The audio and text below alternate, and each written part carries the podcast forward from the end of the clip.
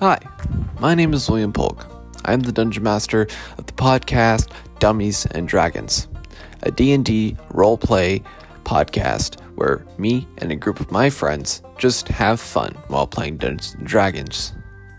Why this podcast over another podcast, you may ask? Well, I don't know. Probably because we don't really know what we're doing, which may be a reason to go away, but I don't really care.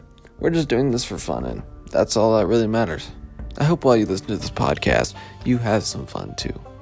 And don't forget, flex your imagination. Just relax. Listen to this podcast. Maybe forget the outside world.